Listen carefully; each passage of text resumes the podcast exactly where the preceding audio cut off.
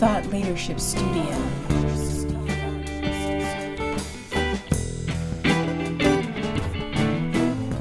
You're listening to Thought Leadership Studio, the podcast that helps you master high level positive mass influence to create distinctive business niches, captivate an audience, grow your following, and change the game by changing the frame with strategic thought leadership. Thought Leadership Studio. So, welcome back to Thought Leadership Studio.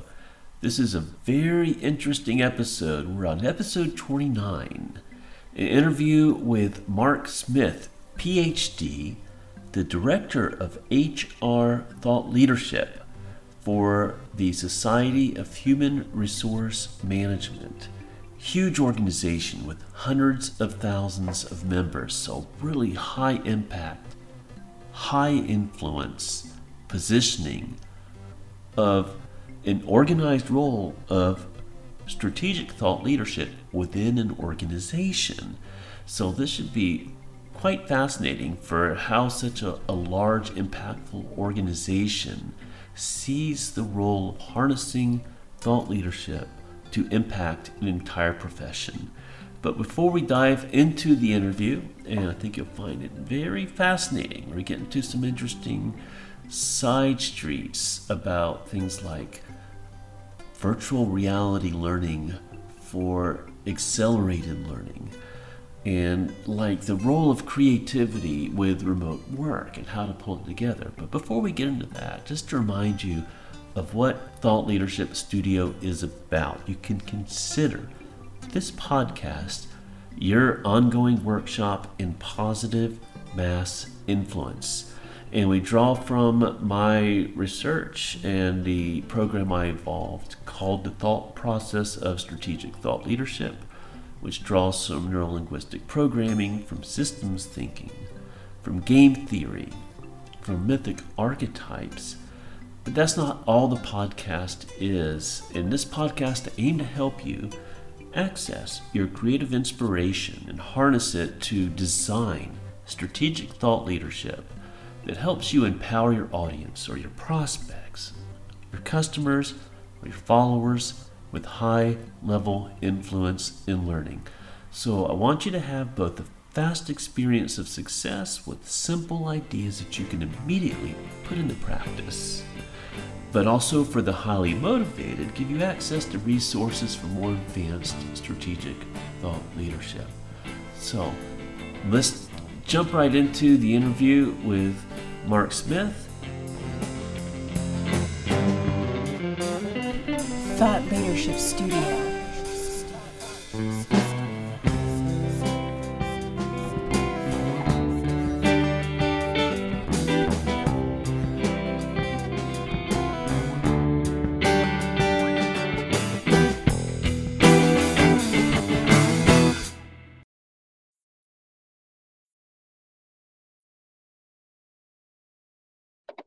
So I'm Chris McNeil, host of Thought Leadership Studio.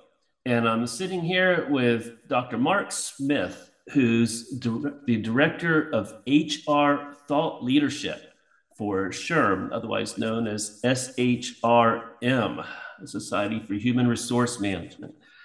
And Dr. Smith is a respected practitioner of IO psychology with over 20 years of experience in HR research and consulting. His primary areas of expertise involve strategic research approaches, test development, validation, individual assessment, and management development. And throughout his career, he's worked with all levels of employees. He joined SHRM in 2018 after spending most of his career in consulting roles. Now, at SHRM, he spent three years as director of exam development for certification. But special interest to you, the listener, might be that he more recently became the director of HR thought leadership, which is a very interesting title. So, welcome, Mark. Thanks for having me, Chris. Uh, looking forward to our conversation. So, tell us what this means to be the director of HR thought leadership. Yeah. So, when I was, you know, got this role, was put into this role a year, a little more than a year ago, that that was really my first question. I'm like, it sounds like an interesting title. I really don't know what what this involves. And so the first thing I did is I went to Google and and you know asked the Google machine, okay, what is thought leadership? And and came with, oh, okay, well that that sounds interesting. Um, you know, this this is something I maybe I like to do. Um, and and at SHRM, uh, the the thought leadership role that I have is located uh, on a research team, and so in the in the uh, the SHRM Research Institute. Uh, so so that it's located in a little different area than thought leadership is in some other organizations. Interesting. And what does it mean to be a successful thought leader? Right. And, and, and so here, in the way that you ask that question is, is interesting. I, I think of myself as, as the, the director of thought leadership. Um, whether I am a thought leader myself, it sort of eh, kind of comes and goes with, with the day. So I'm not. I'm never even, even sure about that. I, I do think that I'm uh, at least starting to do some uh, effective uh, thought leadership. And so at SHRM, as I said, thought leadership is located on the research team. And so we'll always have a research component to it. Uh, usually it's going to be some some large scale surveys, uh, but but there may be some some other pieces to it as well. So so we're gathering some objective uh, information some types of data, maybe maybe adding to it some financial information or other other economic uh, pieces of data, and then reporting on it. But it can't stop with oh, I did an interesting piece of research and I documented it, and then I moved on to the next thing. Sure. You know, that that may be useful in some circumstances, but that's not really thought leadership. The the thought leadership comes on the tail end of that and, and it's okay so what why why should i care about it and more importantly what should i do about it and you know what so usually with with SHRM we're talking to or about hr professionals and so therefore as a result of the research project that i did what should the hr professional take away what should the hr professional do as a result and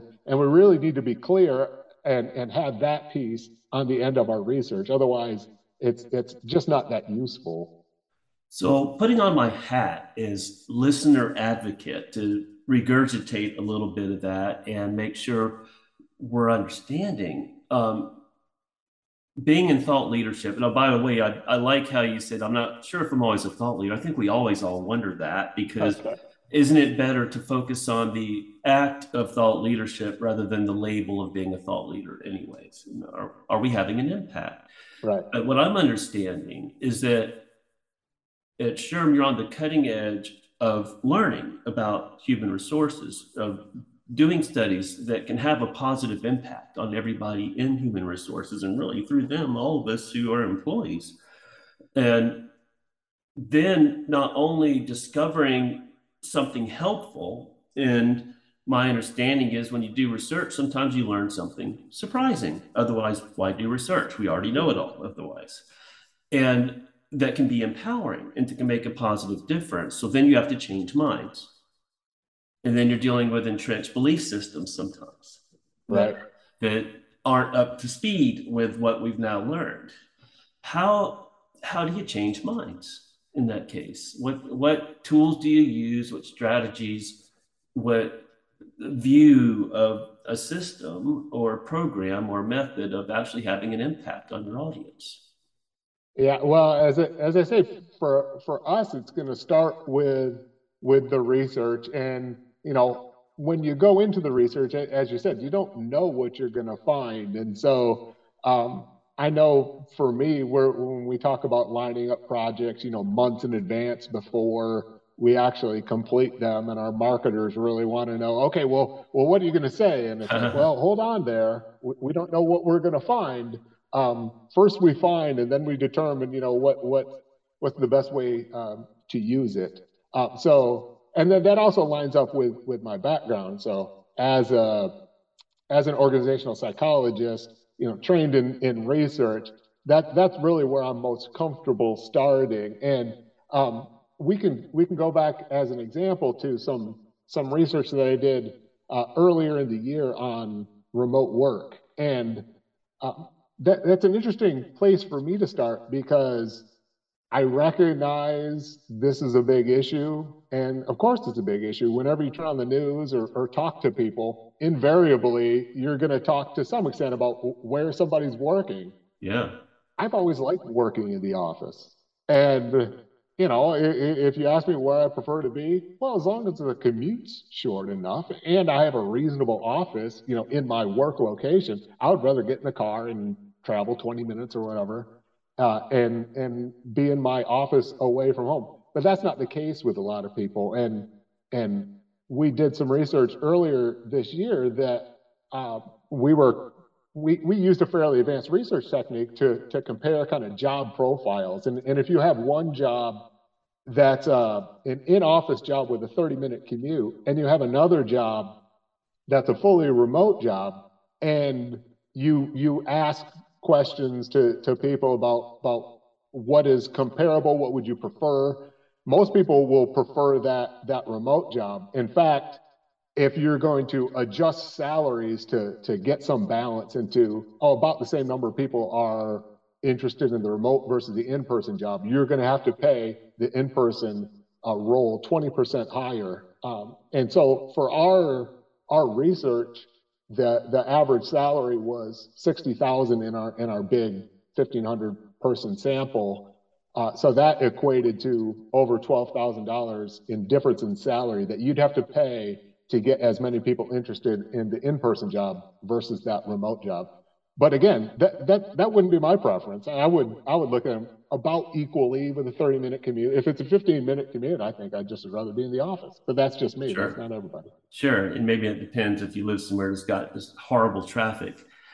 Uh, exactly. it's, it's, interesting to me, um, and working with some HR people on the consulting and coaching I do in thought leadership, the, the issues coming up. And where's coming up is butting heads against some old belief systems having to do with the trust of leaders for their right. people. And if we let people work at home, they're just gonna, you know, hang out and watch TV and eat Doritos and reach over and tap the space bar on their computer every 20 minutes to right. like the recording activity which is not really perhaps the most empowering belief in general. And you're bringing up data that makes a financial case, right? You know, that should persuade any leader unless they have such an entrenched belief system that they're holding on to that, you know, makes them fearful of, of letting go to that level. How do you, how do you, how do you make the case? in those well, situations. Well, right. So, so this this actually goes back to um, something else that I, I, did a bit of research on and, and wrote an article on, which which I refer to as the suckers versus the slackers.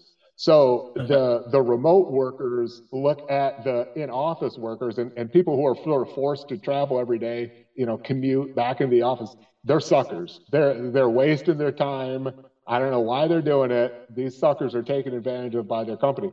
On the other hand, the people who who work um, in the office, including most leaders, look at the remote workers as the slackers. Um, you know, they're they're waking up late. They just roll out of bed. They're probably not even brushing their hair, and uh, and then they're they're working, and they're they're just not working that hard. And so so uh, again, I, I have some data to support this, but but really this notion of the uh, the remote workers look at the in-office workers as suckers and the in-office workers look at the remote workers as slackers yeah and in this case it seems like they're both partially wrong but maybe both partially right.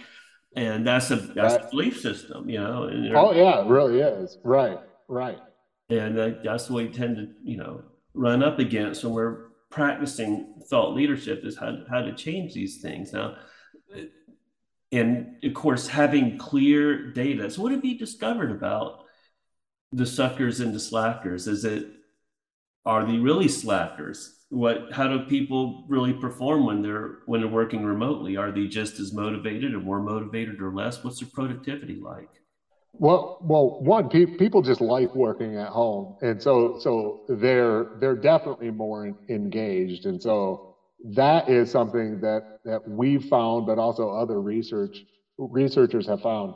Um, generally, when you're looking at, at productivity, you'll find that that at home workers are at least as productive as as the in office workers, and I think largely that comes from they are, and probably because they can, but they are spending more time uh, working. Uh, they don't have that commute. They don't have that time to get ready. Um, so, so you know, depending on where you are, you, by working remotely, you might have bought yourself like two more hours in a day, which is which is a huge amount of time. Yeah. And and some of that these employees are are spent are spending working more hours from home. So, so that I, I think that's generally what we find. But of course, that doesn't mean that every individual is going to be, you know, a good worker from home. Some may be slacking off. I don't know. Yeah, it seems like the ones that would slack off would probably find a way to slack off. Yeah, exactly. to some degree as well. Exactly. That, that's a separate issue. So maybe that the slack off syndrome is independent of location to some degree. It's just not make it just a little bit easier to get away with for right. a little while. And I wonder how much it depends on the job. I mean, if somebody's driving to work and all they do is log in the computer and deal with people in other locations on their computers, it seems to make exactly zero sense. But of course, there's jobs where there's collaboration on evolving ideas and product development and evolving service ideas uh, as a team. Right. What do, you, what do you think about those situations? You know, I've been able to to look at that to some extent as well, and and so this was some data from earlier this year, and and we asked a number of questions of of non-HR folks, just just U.S. workers.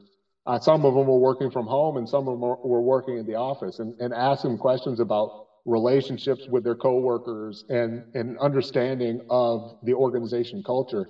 And generally, the results are the same for working from home and working in the office. And I would have expected that you know, again, the relationships with the coworkers, um, the the relationship with your supervisor, the understanding of the the organization's culture. I would have thought that that would have been better for in the office workers, but that's not what we found. Uh, for for some people, I think there's still a bit of a, a newness of uh, working remotely, and no matter what question I asked them, I think they were going to respond positively. Um, so so we'll have to see how this all settles down. I mean, you, you have to imagine that if you're in the office and you see people casually getting coffee or whatever, and you're just, you know, having having small talk, that that will help develop some relationships. Whether those relationships are important or not is is probably a different question. But being in the office it, around other people, you just seems like you're naturally gonna gonna have more relationships, even if they're not deep relationships. It, you'll, you'll almost undoubtedly have more people that you know. Well, that brings up a couple of positions, uh, a couple ways of looking at it. And one thing that comes to mind for me is I was surprised a bit to see some research, and I, I can't point to it, but I'm going to try to find a link to it to put it in the, in the blog post that accompanies this podcast. Uh, that creativity happens better when people have creative ideas on their own, but then bring them to evolve to a team as opposed to generate them in a team brainstorming atmosphere. Right. Kind of flies in the face of a lot of brainstorming meetings that I've been a part of and seen in past roles in my life. And uh, so. Yeah, forced creativity doesn't work uh, very well, I've always found. Like you know, you, you, you, run across the the interesting idea when you're when you're not expecting it, and all of a sudden it, it sort of pops into your head, and uh, that that's what I've always found about about you know team brainstorming. Yeah, you'll get a bunch of ideas written down, but that's probably not not anything really creative. Yeah, it seems like the the team might be better suited to troubleshoot and evolve ideas as opposed to come up with the creative side. I think so. Which brings up maybe to possibly if it's useful to have everybody in one room for that, the hybrid work for these situations where is I don't know of many roles where that's going to happen every single day. Right. Yeah. Well, and and then you know that gets into something else where I've been investigating. I, I as the head of thought leadership here, I get asked about the future of work, and sure, you know uh, that that's a pretty amorphous kind of thing, and and and there are lots of you know futurists and and other folks really speculating about what this means, and so I started dabbling into okay, what what might a meta world, you know, kind of virtual reality look like? And I've been talking to to some people who who run their companies, uh, you know, in this virtual world, and you know, they're really making the case that uh, it can get closer to that in-person type of interaction, and and it may be useful for the things like you know the group discussions and and you know uh, coming up with the ideas that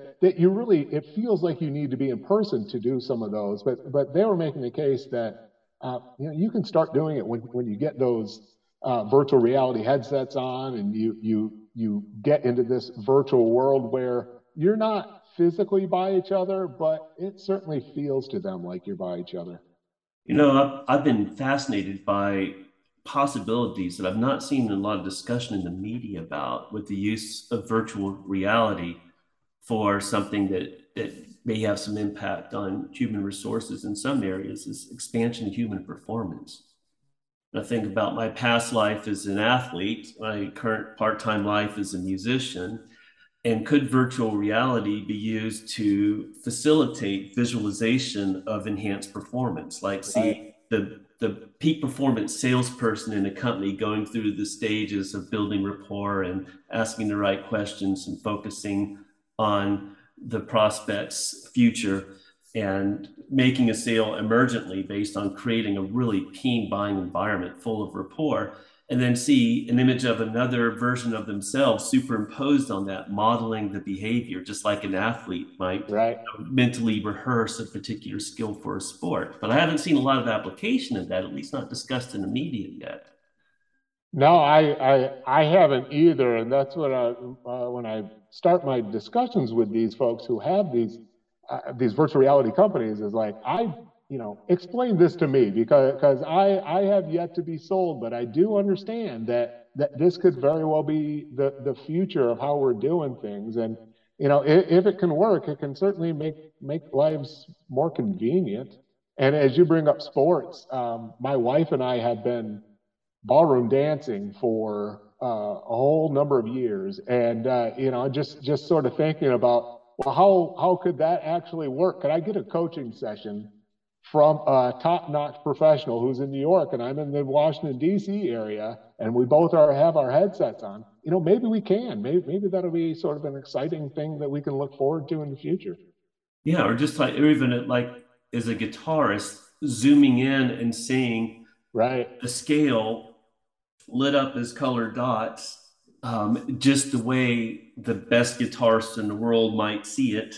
Right. And, and excel, a way of accelerated learning of accelerated yeah. human performance, of tapping into untapped potential. That's the fascinating thing for me, but it seems like, and this is me more from the outside looking in, I've not engaged that deeply in it. I'm not a gamer myself, but it seems like the VR world so far has borrowed more from gaming than it has from human performance.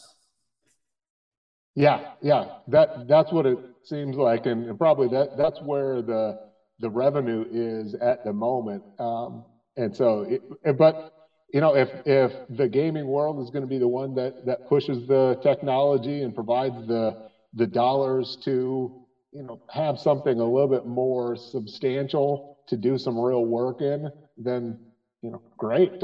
I'm glad somebody's funding it because i'd say that may be the future. Maybe it won't be, but that may be the future. And uh, you know, there are companies out there that are that are really thinking about this and, and pushing that envelope. Yeah, and, and um, that's an interesting point. and that's where the revenue is. Uh, I imagine what kind of windfall profits could come from applying it to accelerated learning to shorten the cycle of training service people and salespeople to right. the peak level to take the best service person or salesperson or creative person in an organization and use it to model what they're doing that's distinctive and apply it to everybody in the right. organization It just seems like there's so much untapped potential there. Yeah, at least uh, right. It, it's potential potential that that has the potential for being big and important in the future. It also has the potential just to be a big waste of time, right? I mean, I could foresee a company going through millions of dollars to develop this virtual reality sales training process, and then at the end of the day, they realize, you know what, they could see this PowerPoint slideshow and and pretty much get the same results. So uh, there, there's a lot of research to be done, and there's a lot of a lot of things that we have to figure out, like like what is what is really the productive use of of the you know augmented reality and um, that type of thing, because it probably isn't for everything, and it may not be useful for some things, and it may be terribly useful for other things. So I guess the point is remaining agnostic to it until we find out from research. Yeah, that, that's certainly where where I am, and, and as I say, in talking to these these companies that are already making these big investments, I you know I know they're going to be the the advocates and the evangelists out there, and and and that's great. That there there's a a place for that, but uh, you know I'll I'll I'll sort of maybe not wait and see, but I'll I'll see, you know, and I'll I'll sort of you know poke and prod and and experiment a bit to to make sure that this is this is the right use of our time and resources as an organization. Sure. I'm, I'm just thinking of some applications maybe from sports psychology where there could be a biofeedback mechanism in an extended reality thing where a runner could perfectly monitor the heart rate, their blood pressure, and self regulate to be at that peak performance level using an augmented reality display that may even train them to no longer need that, but right. more, more quickly access those performance right. states. So this is this is really interesting. And so tell us more about SHRM, the SHRM, and what you do for HR people, because I know we have a lot of HR people in our audience. Yeah, so so I'm in the the SHRM Research Institute. So our our research team has been around for a while, but uh, we're we're gaining a little bit more uh, independence within SHRM to be to be following some avenues and, and some partnerships uh, that we never used to be able to do. And and that's kind of where the the thought leadership uh, within research was born was was when we got a little bit more independence as the SHRM Research Institute. One of the things that I've been working on recently is a project that we call uh, Better Workplaces on a Budget.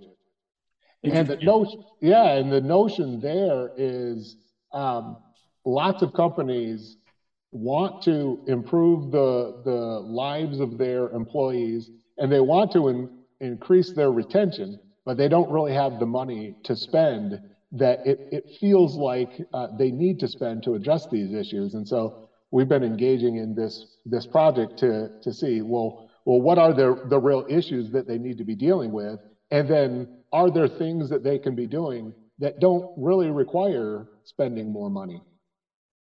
Interesting. Yeah, and, and certainly like to provide access to those kinds of things. Because my understanding of SHRM is you're a resource for HR professionals worldwide. And how many members do you have again?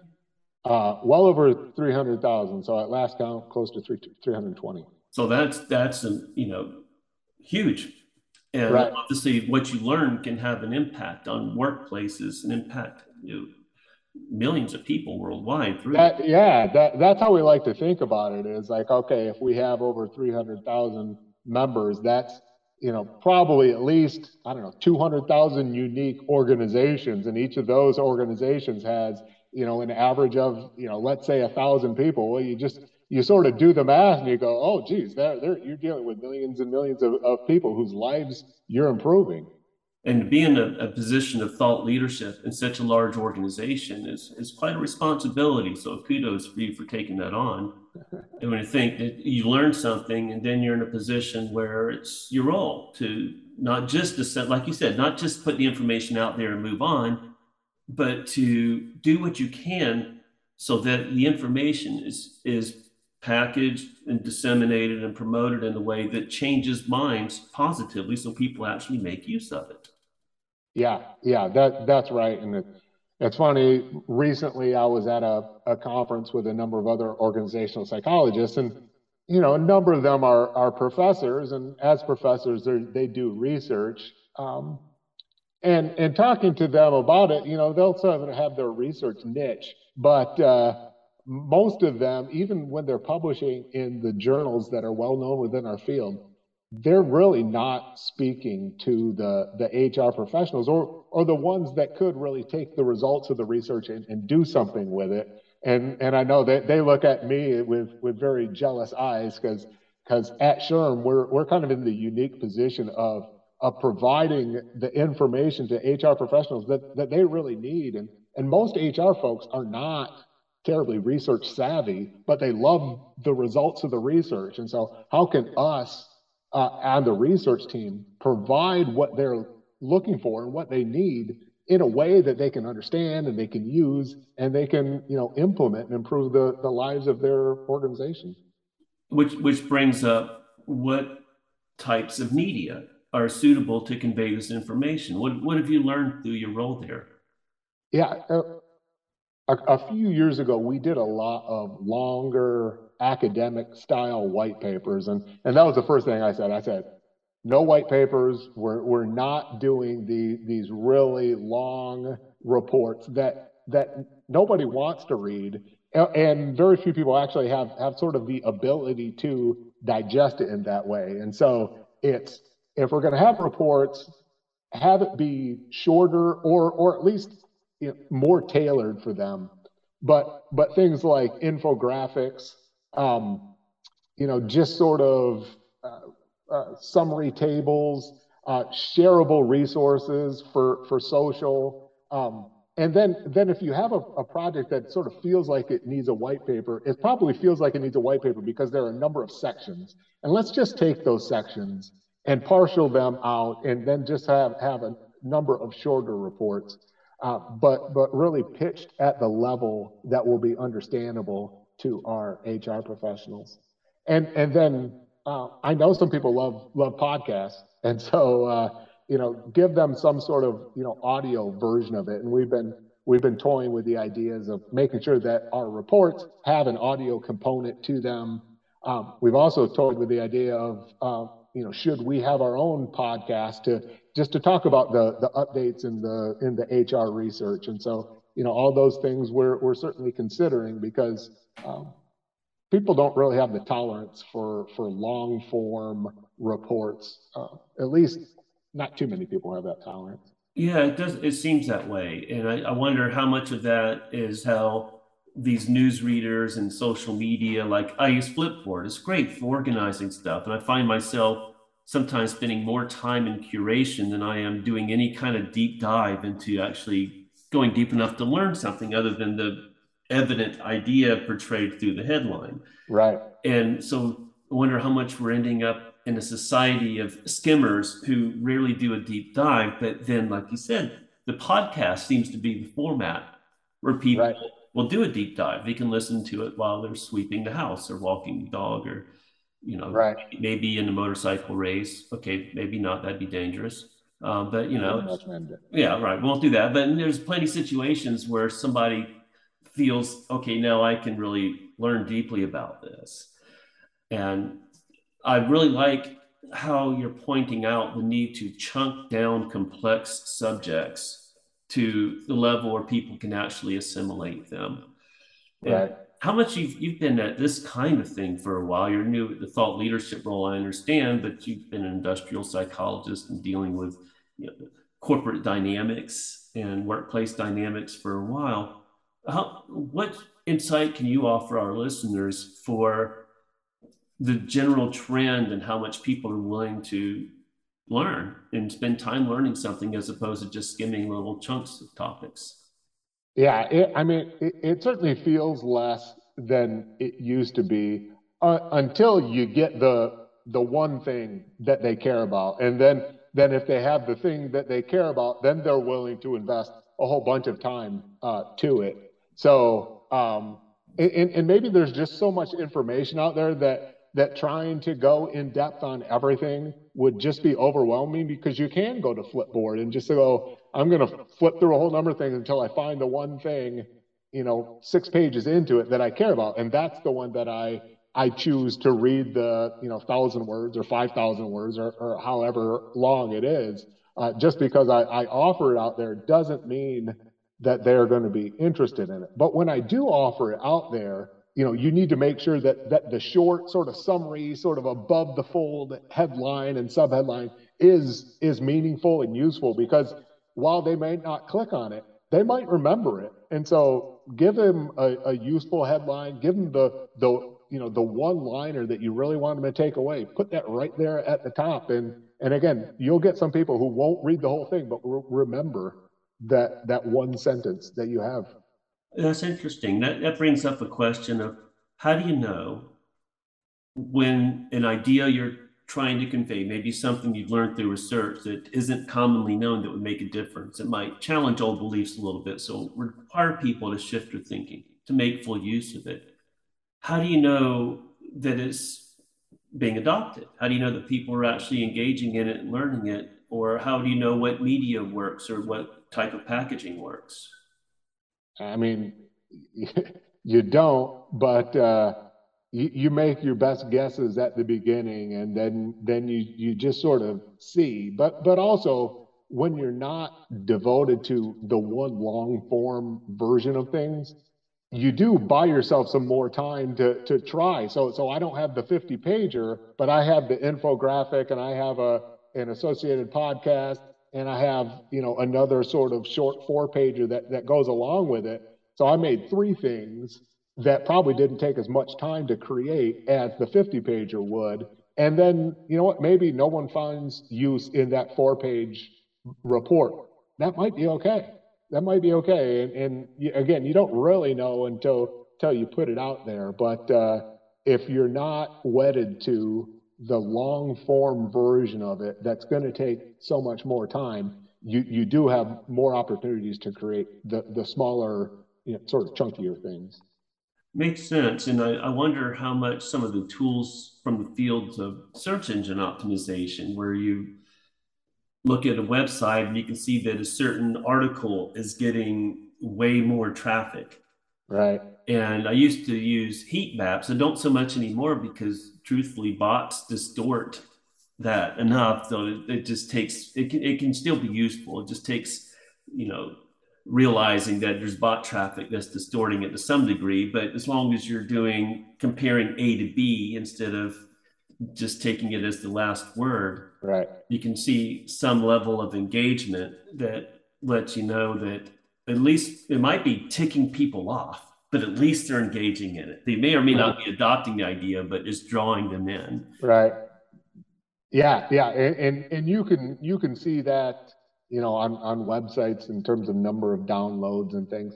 But so often, you know, people are engaging with your content on social. Um, so uh, especially if it's something like an infographic, you know, when they click on it, they're not even going to go back to your web page. They're just going to open in you know the the longer or the, the fuller version of it right there in social. So so you can you can see that you know almost instantaneously just by how many how many likes and shares and and all those things you're getting. Yeah and i i do recall being surprised sometimes by what got the most engagement in things like twitter analytics yeah and yeah. it informs you know the next stage you know and you see what's what seems to be resonating with people yeah yeah, and and some of the times the the things that that people share and they go viral, you don't have a good explanation for for why that is, but uh, you just sort of accept it. Okay, yeah, lots of people seem to to share that, and it resonated with them for one reason or another. If I were to bet, I wouldn't have bet on that one, but uh, that's why you put out multiple pieces, just because because one might work for some sort of unknown reason, and then and then get a lot of traction, and a lot of attention and something I've learned is, and when you do that, it pays to be careful to keep the amount of content and how it's organized really similar because there are hidden algorithms in what gets in front of more people and things like Twitter. That's why I think if Elon's actually going to buy Twitter, having an open source algorithm right. we can all see, you know, what's going on behind the scenes.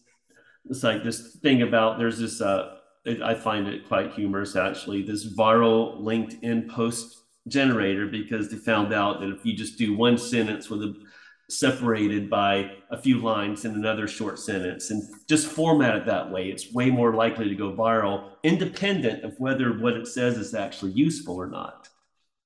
I should probably pay more attention to uh, to, to those type of things. I know I know for us it, it's it's generally LinkedIn, and, and just from a from a business perspective, it is really where we get the most interaction. But yeah, I don't have much I don't have much understanding of how how that algorithm uh, works. Well, it just seems to me, I don't, I don't know if anybody really does outside of LinkedIn, right? Uh, but it just seems to me that these tech giants have a lot of power in in the ideas that catch on, and sometimes they have a formula that's hidden that may be counterintuitive to getting the best ideas out there. It just seems to be the ones that are formatted in a way that plays off their algorithms. Right and I'm willing to play their game if if if I know the rules. But uh, part of the problem is we don't always know the rules. If I need to format it in a different way, then fine, I'll format it in a different way. But tell me how I need to format it, and I'll be happy to do it. Well, if you want a good laugh, Google viral LinkedIn generator because it's got a also has a little slider that you can set the degree of cringe for it. and if you crank that up, it generates some pretty humorous language. I think a LinkedIn uh, specializing marketing agency came up with that. Good example of a viral tool.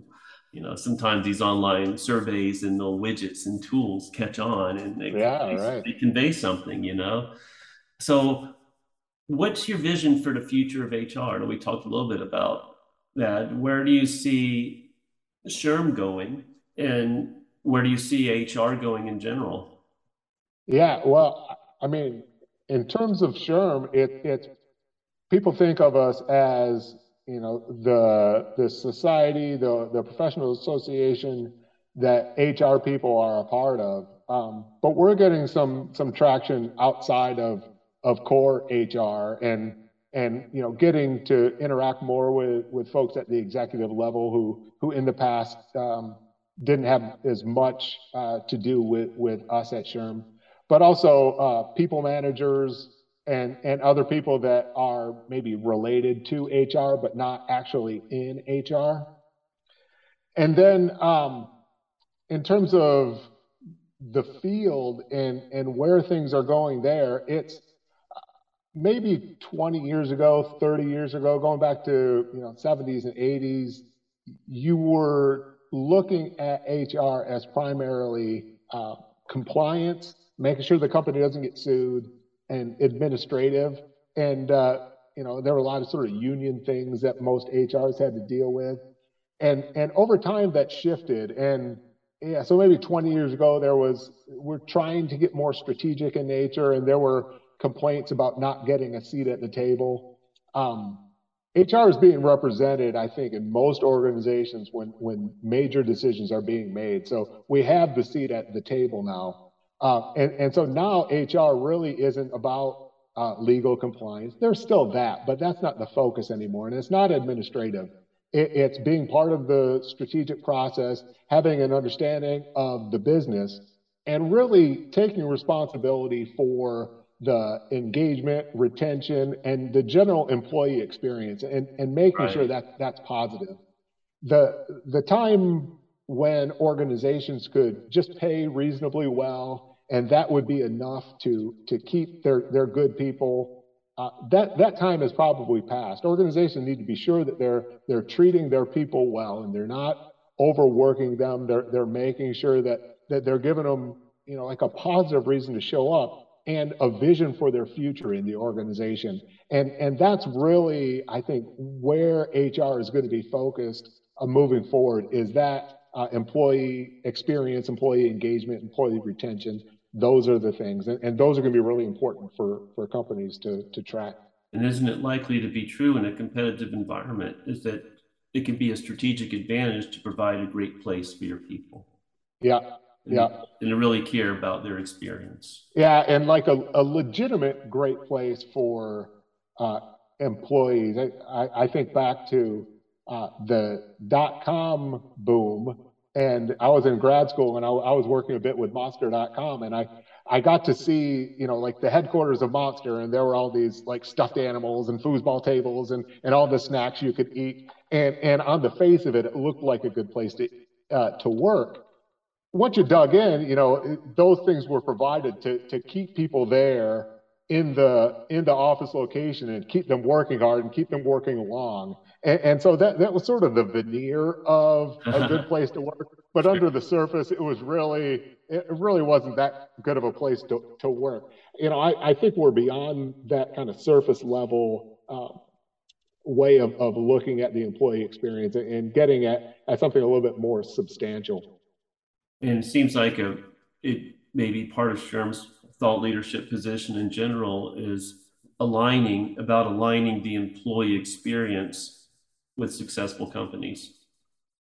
Yeah, yeah. Being a successful company is to care about the employee experience. Yeah, yeah, it, it really is, and you know, and part of that is uh, the, the power really seems to be in the hands of the employees now, not in the hands of, of the organizations.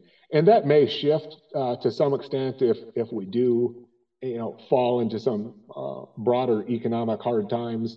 But I still think even when we come out of that, uh, the employees are going to have more power than they ever had before. You know, not to demand like an, a union would demand uh, certain things, but you know, if you don't like it, they'll just leave. And, and so just forcing companies to, to change, not heavy handedly, but otherwise they're just going to lose all their good people. Yeah. And I mean, the cost of recruiting and training and hiring is immense. Yeah. It seems it's yeah. just, just wise for anyone taking a view beyond this quarter at all to take care of your people as best you can. And you mentioned, um, and, and to wrap up with a couple things, uh, a new project coming up and what what can we share with our listeners? And i'm going to put links on the podcast episode page thoughtleadershipstudio.com so if you're listening there just scroll down. If you're listening on an app there's a link in the description. Um, tell us about the project and any other coordinates that we should share with our readers so they can tap more deeply into what you have to offer.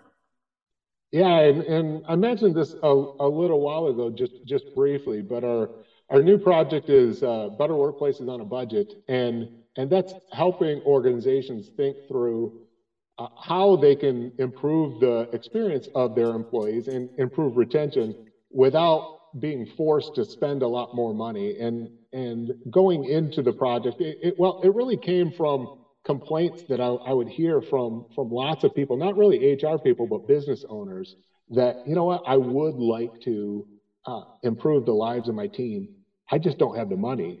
And uh, my HR, when I tell them that, they just sort of look at me as like, well, then you're stuck.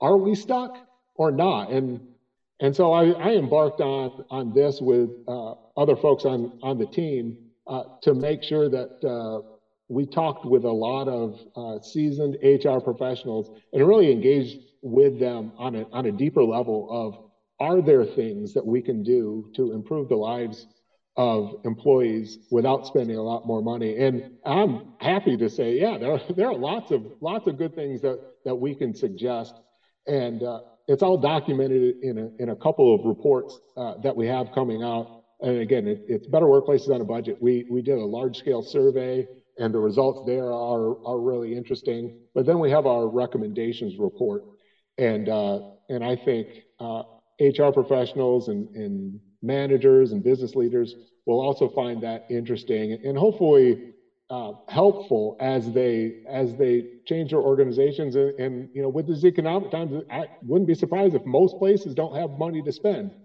Uh, but just because you don't have money to spend doesn't mean that that you're out of luck. Uh, there are lots of good things that you can do. And and again we've we've done our best to to document them all in this report.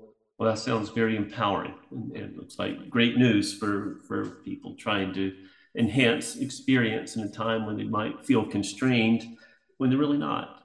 Yeah. But um, this has been a great. I think you've offered a lot of really powerful insights, both on the level of implementing thought leadership in general and about the specific things that you're doing with SHRM to enhance um, employee relationships and creating a better workplace for people.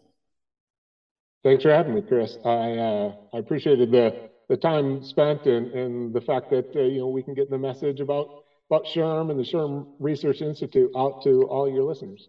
Fantastic. Well, hope you found the interview with Dr. Smith interesting and helpful. And the perspective to keep is that whether you're an entrepreneur, salesperson, business leader, solopreneur, or influencer, or whether, like Dr. Smith, you actually have a formal role of bringing thought leadership to an organization, because an organization like SHRM is enlightened enough to realize the power of strategic market influence. Whatever your role is, the key is to harvest your unique thinking and package it effectively for market influence and then output it for impact. So, if you're listening to this on an app, you want to check out the episode page. It's got some resources that will help you do that, including the Marketer's Guide to Strategic Thought Leadership that will help you organize the building blocks of your own strategic thought leadership. It's a free report, free download PDF. It's a fairly quick read, and it will give you some insight into getting more leverage out of every single thing that you do for strategic influence.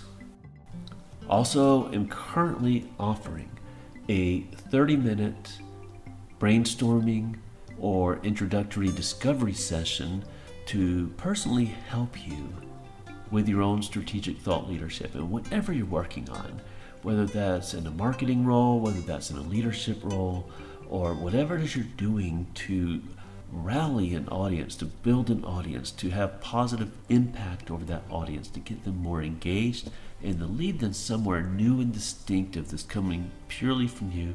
Love to find out what you're working on and help you do it better. So there's a link on there to sign up for the 30 minute discovery session. Would love to learn more about what you're doing. So just check it out on thoughtleadershipstudio.com on the episode page, which is linked to in the episode description. And make sure you subscribe if you have not already. Would love to get a review from you. Thanks again for listening to Thought Leadership Studio. I'm Chris McNeil, your host, and look forward to seeing you Thought Leadership Studio.